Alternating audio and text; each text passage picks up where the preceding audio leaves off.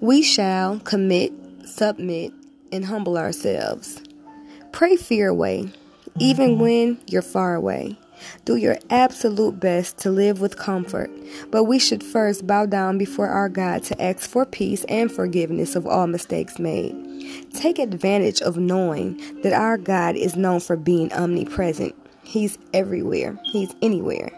Let's request His blessings for strong, beautiful, and pure hearts, and embrace all of the love that He guarantees to grant us every day, every morning, noon, evening, and night. Walking His path, following God's way, will only create a great everlasting feast of happiness.